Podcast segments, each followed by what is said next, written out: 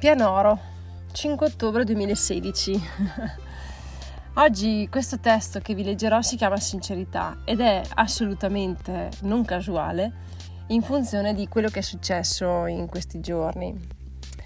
Ehm, c'era mio papà che era giù a causa della situazione che stiamo vivendo con una, una malattia grave che si è manifestata a mia mamma dall'oggi al domani, sana come un pesce e, e quindi ho pensato bene di chiedere aiuto, di chiedere aiuto ai suoi amici perché tendenzialmente le persone eh, quando hanno qualcosa che si fa fatica ad affrontare si chiudono. Tutti credo lo facciamo, è difficile aprirsi così tanto alla vita, al gruppo, alle persone ma io sono fondamentalmente certa che il gruppo, come la squadra, nelle, nelle situazioni di vita faccia la differenza.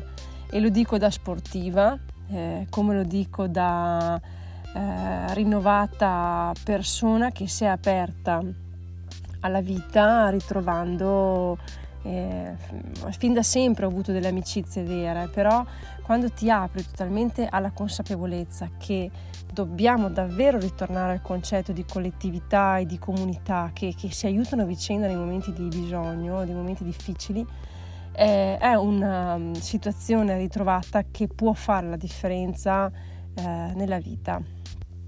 E ecco quindi che oggi vi porto in questo brevissimo episodio eh, che però è significativo contestualmente alla, alla situazione che sto vivendo.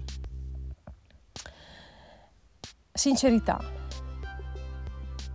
Le persone hanno bisogno di storie vere, di intensità, di giochi d'amore che possano toccare il cuore fino in fondo al sistema quel sistema congegnato per divenire una struttura sociale dotata di movimento evolutivo.